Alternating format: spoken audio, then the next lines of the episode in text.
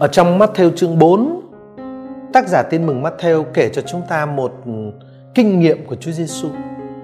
Hôm ấy Chúa Giêsu đã nhịn đói 40 đêm ngày và người thực sự cảm thấy đói.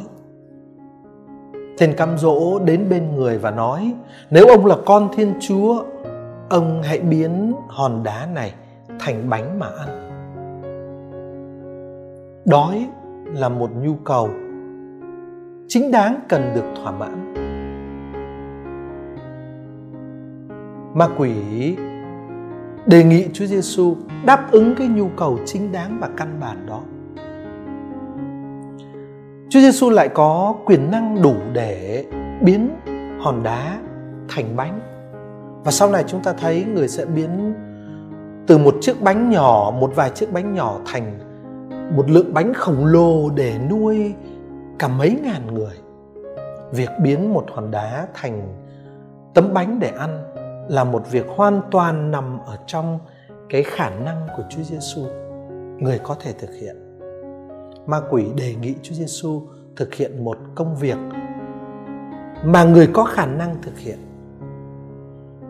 Rồi điểm thứ ba là cái việc biến hòn đá này thành bánh không hề gây ra bất cứ một cái hậu quả xấu nào, không ảnh hưởng với đến bất cứ ai Thế là ma quỷ đề nghị Chúa Giêsu thực hiện một việc đáp ứng được một nhu cầu chính đáng, một việc nằm ở trong cái tầm tay của Ngài và việc ấy không hề ảnh hưởng tiêu cực đến bất cứ ai.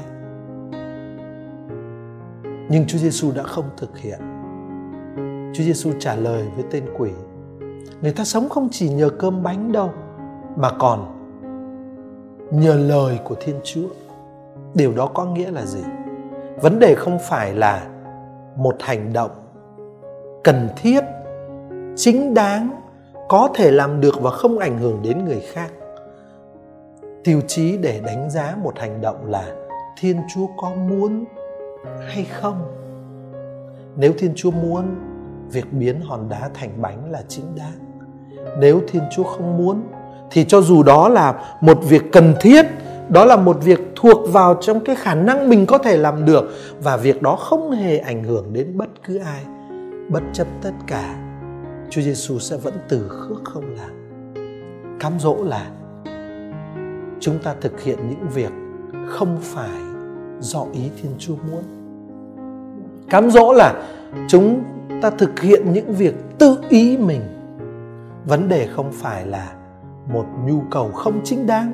Vấn đề không phải là một công việc vượt quá khả năng của chúng ta. Vấn đề không phải là một công việc ảnh hưởng đến người khác, ảnh hưởng tiêu cực đến cuộc sống. Vấn đề là một công việc phù hợp với thánh ý của thiên chúa, hay là không? Ở trong cuộc sống riêng của chúng ta, ở trong cuộc sống gia đình của chúng ta, ở trong cuộc sống cộng đồng của chúng ta cũng vậy. Điều tốt duy nhất là điều phù hợp với thánh ý của thiên chúa, chứ không phải là theo những tiêu chuẩn của thế gian. Cho dù những tiêu chuẩn ấy không hề gây hại cho bất cứ ai. Lời chúa hôm nay nhắc cho chúng ta điều đó. Ngay trong đời sống cá nhân, ngay trong đời sống gia đình của chúng ta người ta sống không chỉ nhờ cơm bánh mà còn nhờ những lời thiên chúa phán, sống theo thánh ý của thiên chúa.